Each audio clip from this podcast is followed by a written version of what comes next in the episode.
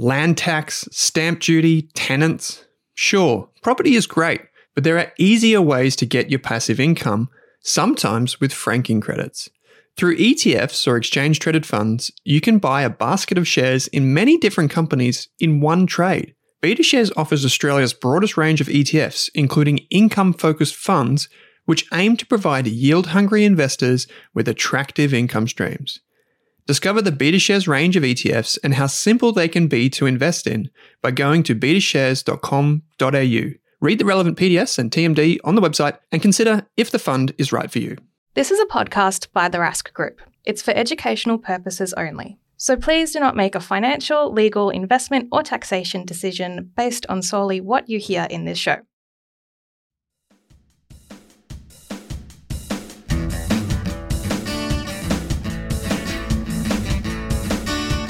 Welcome to the Australian Property Podcast. We're on a mission to be Australia's most trusted property podcast. I'm Owen Rask, founder of the Rask Group.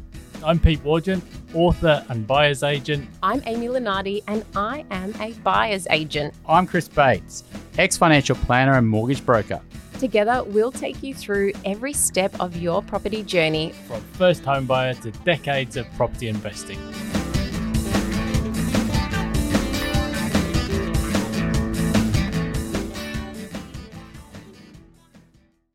Welcome to the Australian Property Podcast. My name is Amy Lunardi. I am a property buyer's agent based in Melbourne. And today we have a bit of a, a different episode. We've got a special guest, an extra special guest, Kate from the Australian Finance Podcast, actually, she wears many, many hats. and she has recently written a book, and that book is called Buying Happiness learn to invest your time and money better. And I've just finished reading this book, and I thought it would be great to have her on the podcast because when we're talking about money and when we're talking about happiness and time, we can absolutely relate all of this back to property in many ways. So I think that this episode is going to be really helpful for anyone who is in that process of considering maybe buying a house in the future, or maybe they're saving at the moment, or maybe you've bought a property and now you're needing to manage your time and money and happiness, but because you're paying off a mortgage. So, Kate, thank you so much for coming on the podcast today. Thanks for having me, Amy. It's a bit fun to jump onto uh, one of our other podcasts today. Yeah. So, first of all, this book, what inspired you to write this book? I've been talking about money and investing and personal finance with everyone for the last seven years. And the thing is, we often forget what's important because we get stuck in the budgets and the spreadsheets and creating the perfect portfolio. But sometimes we forget about why we're doing it. And maybe we're building wealth to spend more time with our friends and family. We're building wealth to have freedom and control over our time and our life. But we can get pretty forgetful of that during the the messy middle where we're putting everything into practice. So I think this book just pulls together all the conversations I've had on the podcast over the last 7 years.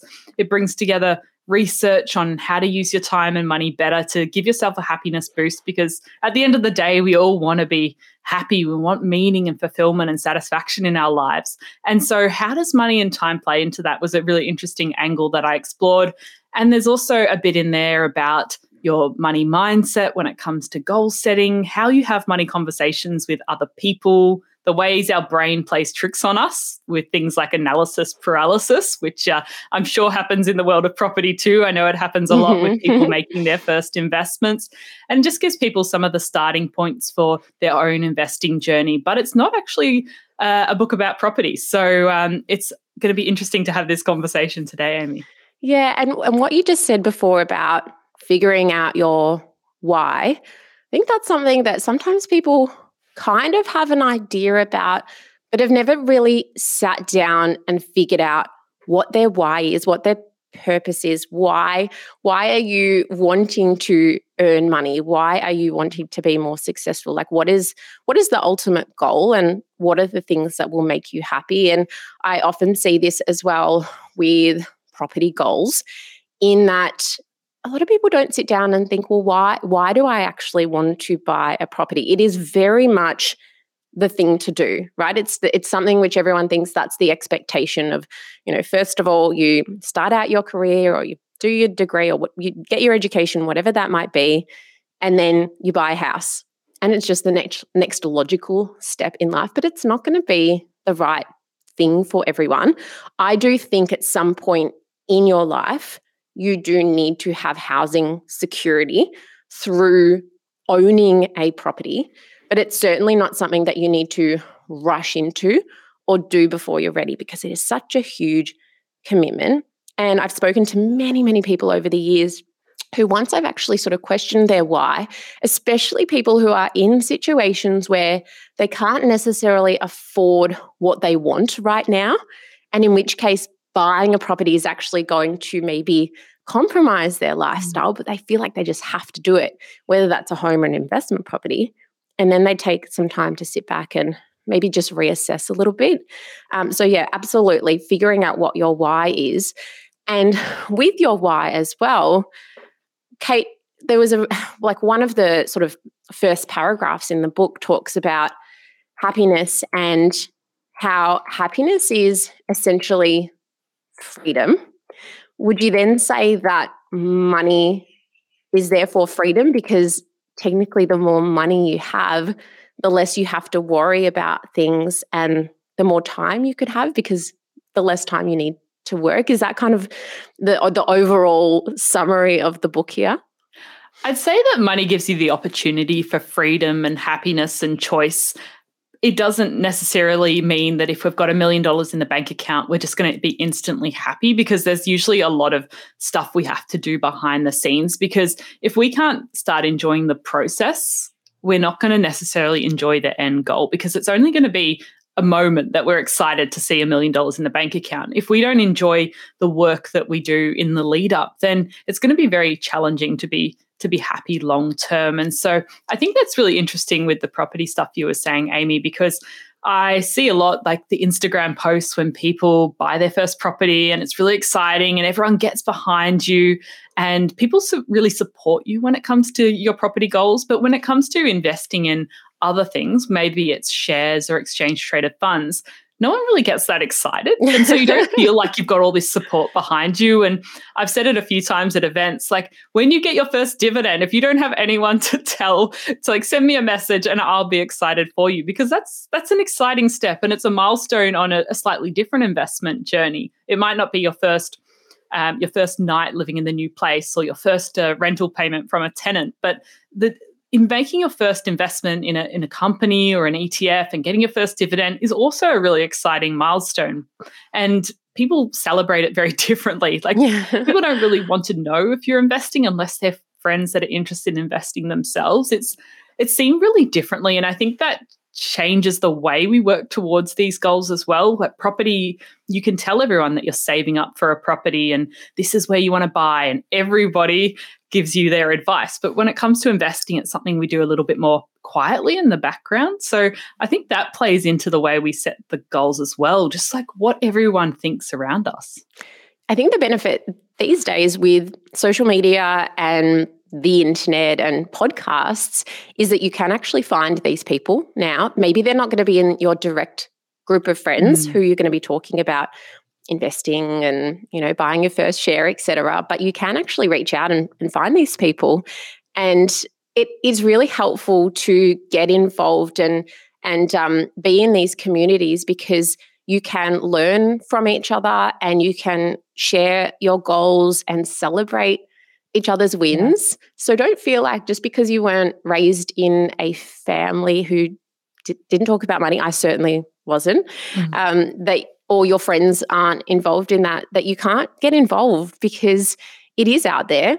And Kate, where would you um, suggest sort of uh, where would you suggest getting started with finding these kind of groups and this kind of support because it is super helpful to keep you on track Yeah, I mean, if you listen to guests of the finance podcast, the property podcast, you can then, if someone really interests you and you like their perspective and what they have to say, you can usually go and find other places where they're hanging out, whether that's Instagram or LinkedIn or TikTok, maybe. Who knows? but you can kind of like slowly just follow your interest and find interesting people online. I mean, there's a lot of Facebook groups, like there's other groups I'm in, like financial independence Facebook groups, like the Aussie Firebug Facebook group. And they're not places I particularly comment a lot, but I just sort of lurk. And it's interesting to see what people have to say. It's not necessarily 100% accurate all the time. So I'd always go into these communities, whether it's Facebook, Reddit, Instagram, TikTok, with a your um, con- savvy consumer hat mm-hmm. on because not never not necessarily everything is uh, financially vetted but it's interesting to see what's possible. And I think that is a really important one. If you haven't grown up with a family and friendship group talking about money, you don't necessarily know what's possible. You might think you can only invest in one way or that only this is possible career path wise. And then when you see people talking about it online, you go, oh, I could do this, or I could do a business that does this. And so you start to soak up all of these different possibilities, which I think helps you create goals that are more suitable to you, not necessarily like the default go to uni, buy a house, have a family path, which I hope that our generation is slowly changing and challenging that and actually going, well, how do I want to spend my time? I don't necessarily want to go bam, bam, bam. I want to go to London for a few years and then I want to travel and then I want to do this and then I want to start a business. Like it doesn't have to be in that order anymore. Definitely, definitely the younger generations are stepping out of that um, typical kind of like life progress, um, which our parents went through. And that it's really hard sometimes because your parents often want to instill their own personal mm. values on you, and they might be putting a lot of pressure on you to purchase a property when you're 26 years old because that's what they did or they see you doing things that are different to what they did when they grew up and they just don't necessarily agree with it. But in the book as well, you talk a lot about how uh, you you talked about experience versus things, and I think very much when you're in your say your 20s these days, there is a bit more of a focus on you know enjoying your time and and and maybe allocating your money towards experiences rather than just things.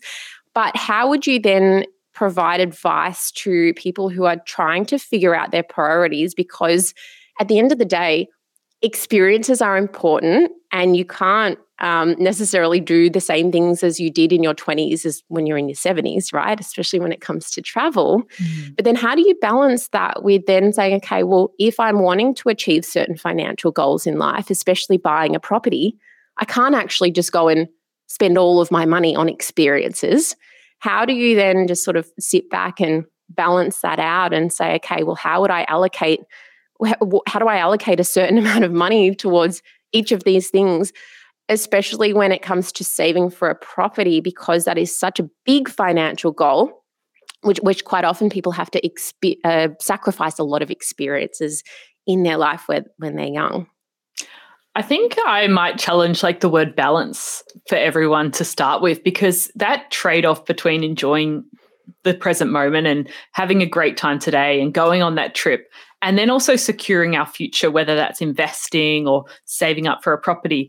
I don't think we can ever perfectly balance it. I think it's always a matter of trade offs and prioritization and what's important. And that will probably look very different year on year. So, what was important time wise, money wise to you five years ago is probably very different to what's important to you today. And even 10 years in the future is going to be different again. So, I think the important thing is just going, well, okay, I need to enjoy life right now. What am I going to do for that? But also being kind to your future self because chances are you don't know that person you're going to be in 10 years, but you probably know a few things. You probably know they're going to want time to spend with friends and family. You probably know that they're going to want of some element of financial security, emergency fund. Maybe they do want a property, then maybe they want some investments that can provide them some passive income. And you probably know they want some time and they want to have choices. So even though you don't know that person you're going to be in 10 years, you know they want a few base level things. And then you're thinking about, well, what are some changes I can do today that is super kind to that person I'm going to be in 10 years.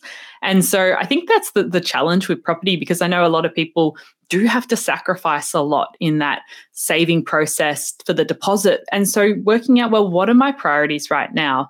And maybe you realize, well, there's just not enough money to do everything. There's not enough time to do everything because time and money, we only have so much in our calendar, in our bank account every month. And so you might go, well, I'm going to reduce a few of those more expensive things from my budget at the moment because I'm prioritizing putting money aside for the house, but I'm going to still make sure there's enough money and time to have quality conversations and experiences with friends and family because you don't want to get to the the process of buying the house and of being completely miserable during mm. because that's that's life you're, you're using up time during that process so if you have a completely miserable three years saving up to buying a house well that's three years of your life that are gone that were miserable so finding you might have to sacrifice a few things you might have to reprioritize a few things but finding even low cost ways to have the same experience even though you can't spend as much money. I know a lot of people want to go out for a meal with friends and family because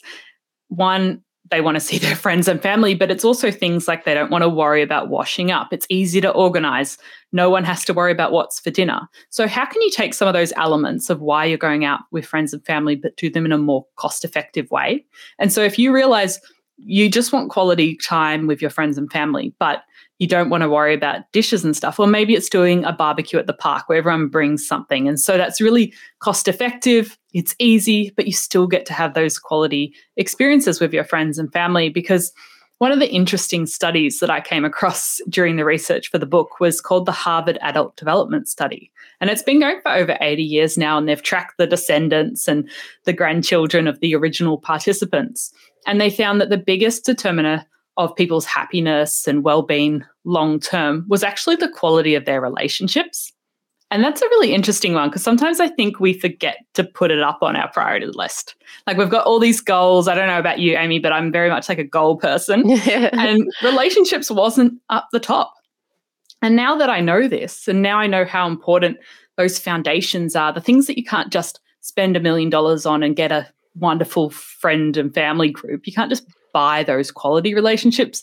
You can buy transient friendships, but you can't buy quality relationships. And so those things, even like your health, you you can buy better.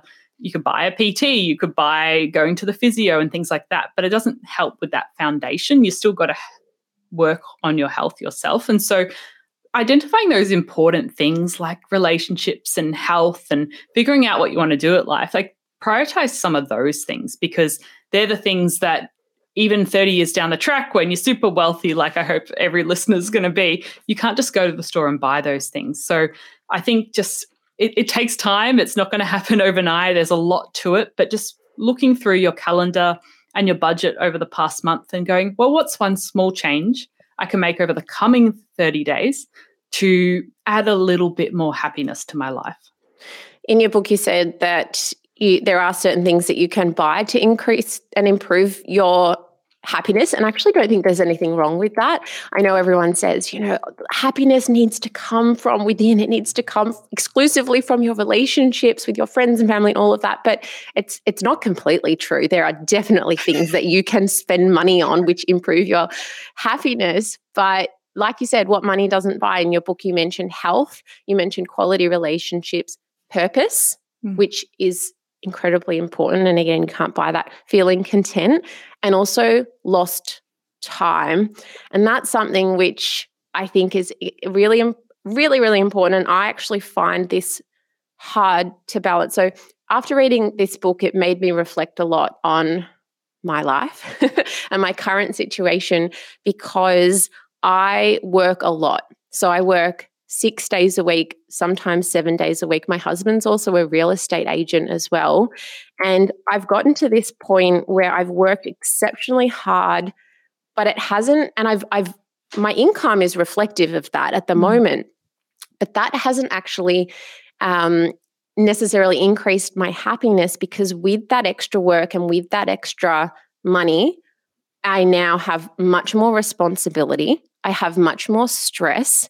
And I've also done what a lot of people do, and I'm I'm living to my means. So with my increased income, I have increased expenses and I have increased debts as well. And it makes it then really hard to, t- to say at what point in time do I stop working so much so that then I can focus more on family and friends and relationships. And I feel like that sometimes comes down to a little bit of personality and yeah. being able to just give yourself a break. I don't think I'm quite quite there yet. it's that saying like what what gets you there won't get you there. And yeah. so you've done all this work to get you to this point where you want to be today, but then you might be going, well, over the next 10 years I really want to spend more time with my family and I want more balance in my life. Yeah. I want more time to do all of those hobbies that I've put off for 10 years while I built my own business. And so you're thinking, well, well, how do I want to change things? Do mm. I want to be in exactly the same place in 10 years' time? Or do I want to have a slightly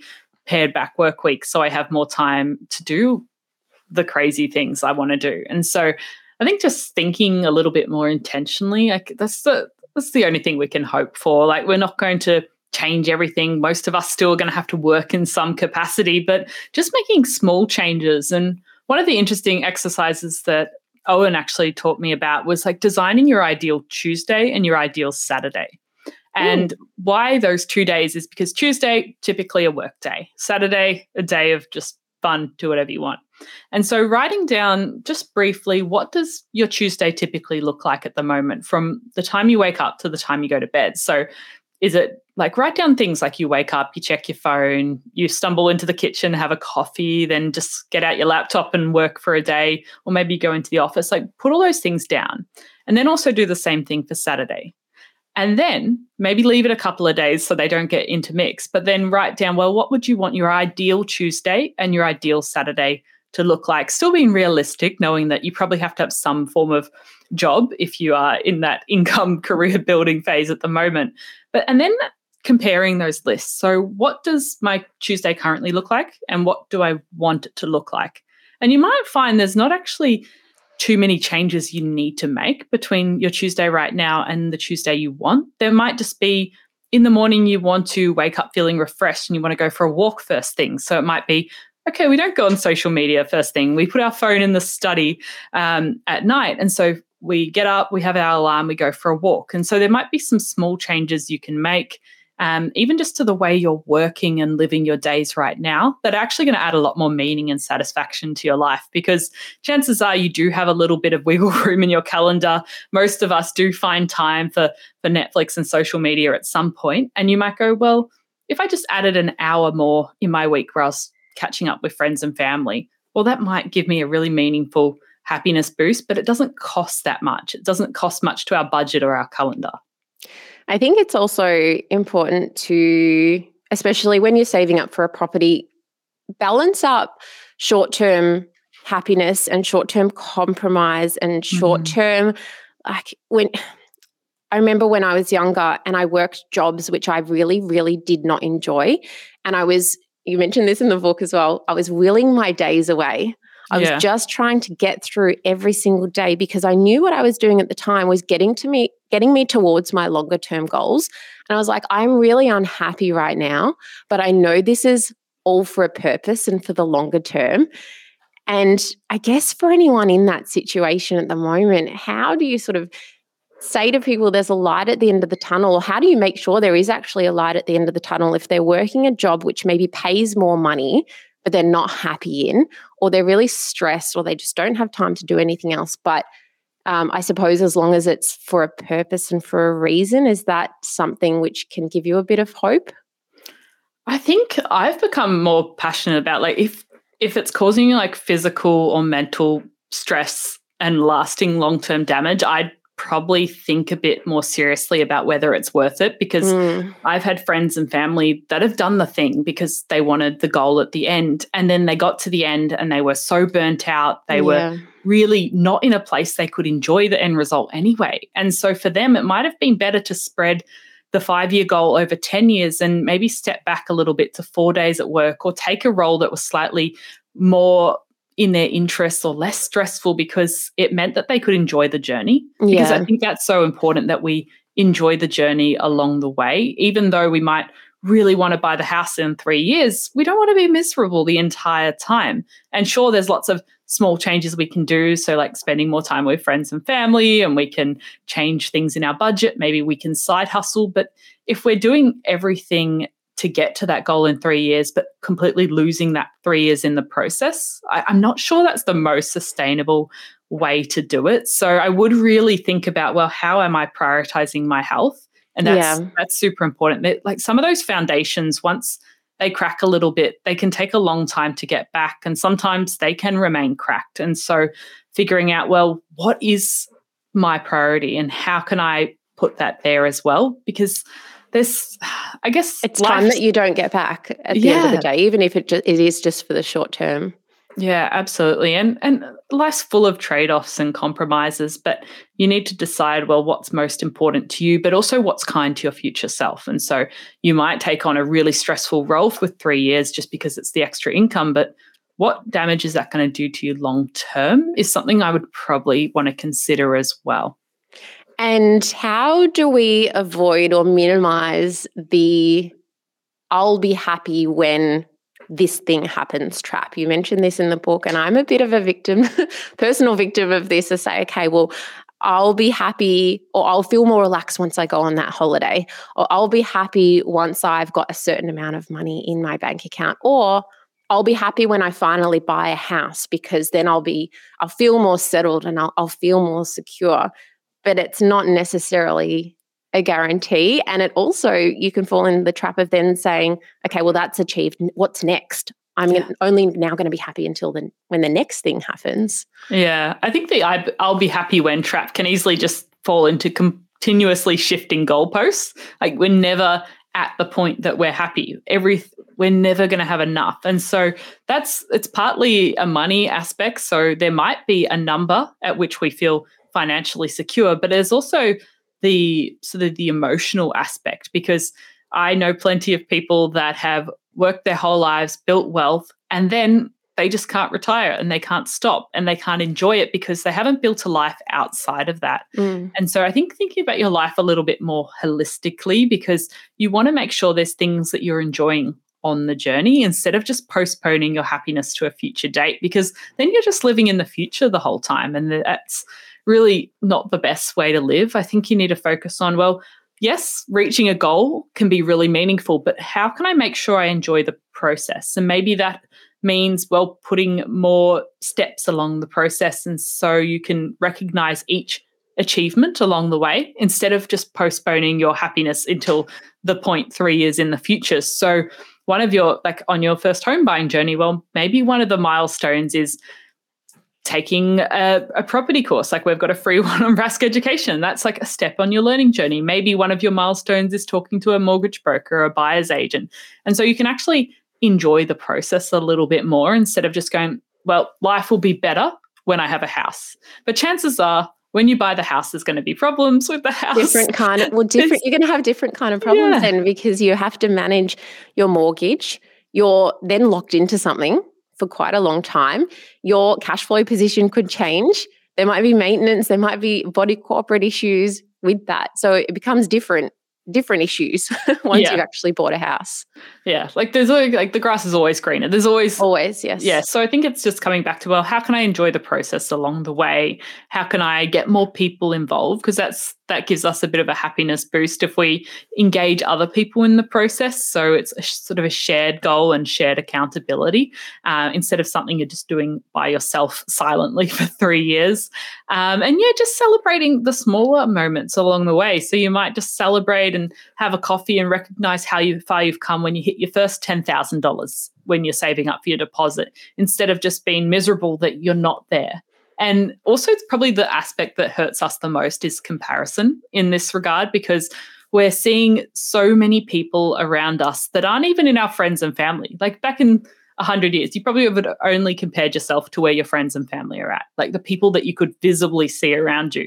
But now we're getting exposed to millions of peoples and all these celebrities and online entrepreneurs that have completely different lives, have completely different stories. They might have debt, they might have had help from family, they might have started 10 years before you, or they might have just had a fake story that they're showing online. but it's just important to know that like that's not reality. You don't need to compare yourself to a million different people. And the easiest way to focus more on ourselves is just really being clear on well what do i want and how am i spending my time and money and what are my priorities? And so if you know what's really important to you and you can mute some of that noise and that might just be simply unfollowing or muting people or unsubscribing. Like that is a tool. Social media is a tool. You get to use it too. And so thinking about how you can control that noise a little bit more so you can focus on your own journey. Because at the end of the day, you can read a million stories of people that have had inspirational property purchases and built their portfolios, but that doesn't help you personally take that step on your own journey. Comparison is the thief of joy. That's one of my favorite quotes, and it's so relevant when you're looking at other people in your friendship circles or beyond that who are buying houses and thinking, well, how did they do that and how, how come I haven't been able to do that yeah. so far. Um, and then not only there's always going to be people who are better off than you, and there's always going to be people that are worse off than you as well. And it also means that you shouldn't be embarrassed about your own situation or, or worried about being able to share your own wins, especially if you feel like you have been in a position of privilege. For example, being able to live with your parents whilst you're saving. Like focus on that just being as a pure benefit to you. Don't be ashamed of that just because other people haven't been able to do that because you're also then still working towards your own personal goals and you've got your own sacrifices as well. But I think that kind of brings us back to the overarching theme of your entire book, Kate, which is all about working on yourself, having this internal reflection about figuring out what your why is, figuring out what your money mindset is, figuring out what's holding you back. Um, there's a lot of people who get into the habit of, um, you know, spending money a certain way or having this certain attitude towards money or saying it's too overwhelming, it's too hard, I don't have the right support networks. And these are all internal limitations which hold you back. So, really focusing on yourself and figuring out what you need to do to achieve your goals and what is potentially going to make you happy and is that money? Is that time? Is that buying things? Is it doing things? Is it spending time with friends and family? And then just focusing on yourself. I think that's the key message of this book. Yeah. And then we can bring this back to to buying a house as well and saying why why do you want to buy that property? Why are you how much are you going to compromise your lifestyle in the short term? Is it going to be this thing that makes you all of a sudden happy what's going to happen once you purchase that property and you you have a mortgage and just sitting back and reflecting on these questions yeah. rather than rushing into it feeling like it's something that you just have to do and you have to get over and done with or it's just going to be this thing that totally changes your life because that is not a guarantee, is it? No. And I, it made me reflect on some of the things you were saying at our Sydney event the other week, because you were talking about the importance of having a property brief and really understanding what you want and if it's realistic. And thinking about those things that make you happy could also go in that brief. Like, if for you, seeing friends and family is really important. Like, I love living a few suburbs away from my parents. I love that I have friends in the streets near me. If I wanted a big house and that meant I had to move an hour away from everyone and I wasn't near public transport and I couldn't easily see everyone I wanted to see because I like seeing them on a regular basis. I like being able to just pop in for a coffee. Then that probably wouldn't make me happy. Sure, it might it might be a good financial decision, it might mean I get a huge house, but it also probably means that long term I wouldn't be as happy as I am now. And so thinking about well, how do I like spending my time and would that play into what property I buy. Yeah, that is, oh my gosh, I get this so often where people say to me, I want to live in this certain property or live in this type of location, but it maybe it's not necessarily the best long-term financial outcome for me because maybe that type of property isn't going to grow as mm-hmm. much. Mm-hmm. And yes, it's relevant and yes, it's something that you should absolutely consider because it could impact your you know your your choices or your opportunities in the longer term but at what cost in the short run if you could buy a bigger house an hour away from the CBD and in 10 years have some more money because it's grown more in value but over those 10 years you uh, have just been less happy because you're not near your friends and family. It's taking you three hours to get to and from work each day.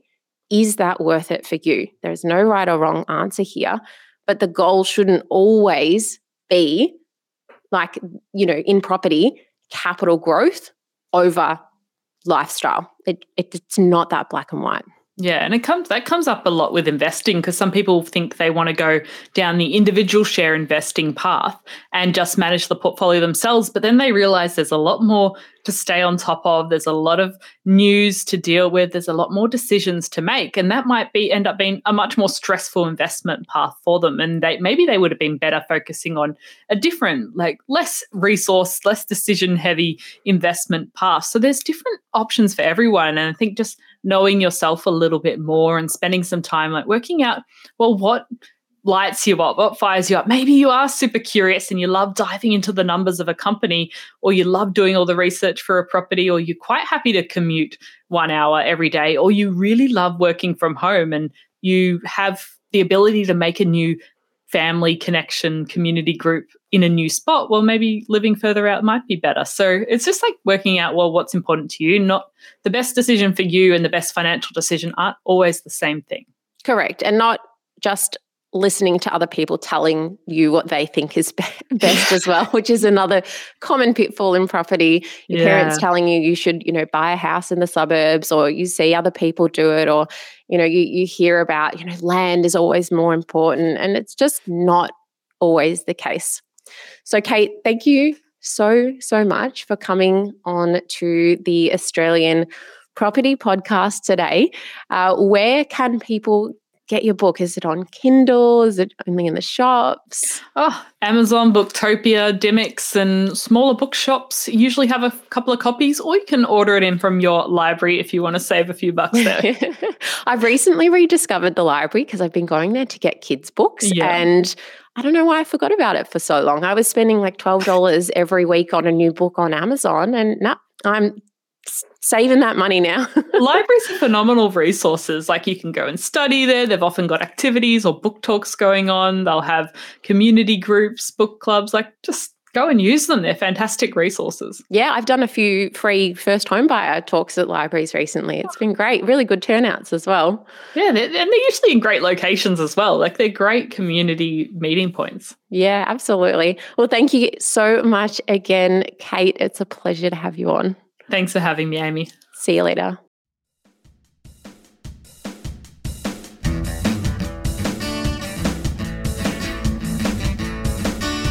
Thanks for tuning in to the Australian Property Podcast. If you love the show, why not subscribe or leave us a review on Apple or Spotify? And if you want to work with me, Amy, Pete, or Chris, you'll find links in your podcast player to get in contact with us.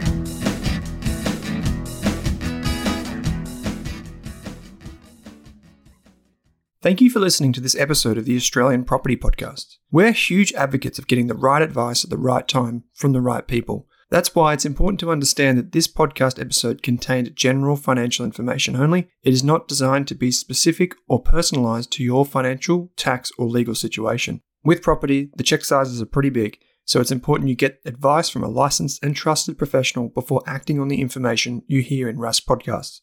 Thanks again for listening. For more than a decade, I've been hunting for the best investors and their methods, strategies, and tools for investing. After years in the industry, countless books, a few degrees, and 1,000 podcasts and live shows, I've rolled this accumulated knowledge into something called Rask Invest. If you've ever heard me talk about a core and a satellite, active and passive, true long term compounding, or you simply want to know exactly how I would invest, now is your chance. Rask Invest is our new investment service, designed for all types of investors who want professional management of their core portfolio at a low cost from a team they trust. Rask Invest helps you automate your wealth creation and passive income. Simply click the link that says Invest with Owen in your podcast player to join one of our live platform walkthroughs or book a call with us. You can also view the Rask Invest PDS and TMD and get invested with me.